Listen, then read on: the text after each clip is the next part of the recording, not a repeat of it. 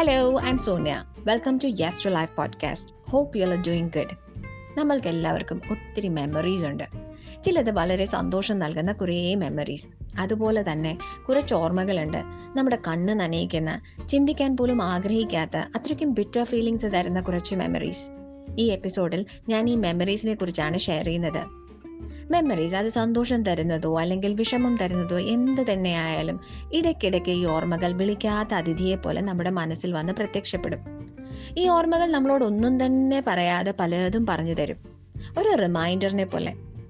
വളരെ കുറച്ച് സമയം കൊണ്ട് ഈ ഓർമ്മകൾ നമ്മൾ എവിടെയെല്ലാം കൊണ്ടുപോകും?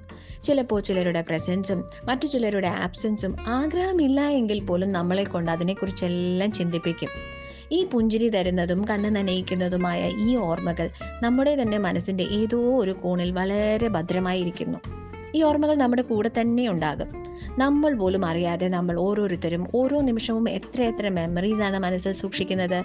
കുറച്ചൊന്ന് ശ്രദ്ധിച്ചാൽ നമുക്ക് ഒത്തിരി സന്തോഷം തരുന്ന ഓർമ്മകൾ നമുക്ക് വേണ്ടിയും മറ്റുള്ളവർക്ക് വേണ്ടിയും ക്രിയേറ്റ് ചെയ്യാവുന്നതേ ഉള്ളൂ. എപ്പോഴും ലൈഫിൽ കൊച്ചു കൊച്ചു സന്തോഷങ്ങൾ തരുന്ന കാര്യങ്ങൾ ചെയ്യാൻ സമയം കണ്ടെത്താൻ ശ്രമിച്ചാൽ നല്ല സുഖമുള്ള ഓർമ്മകളായി അത് നമ്മുടെ മനസ്സിലുണ്ടാകും. One thing that cannot be taken from you is your memories ശരിയല്ലേ? അതുകൊണ്ട് ലൈഫിലെ കുഞ്ഞു കുഞ്ഞു കാര്യങ്ങളിൽ സന്തോഷം കാണാനും അത് മറ്റുള്ളവരുമായി ഷെയർ ചെയ്യാനും മടിക്കരുത്. മറ്റൊരു ടോപ്പിക്കുമായി അടുത്ത എപ്പിസോഡിൽ കാണാം. അതുവരെ take care have a great day love always Sonia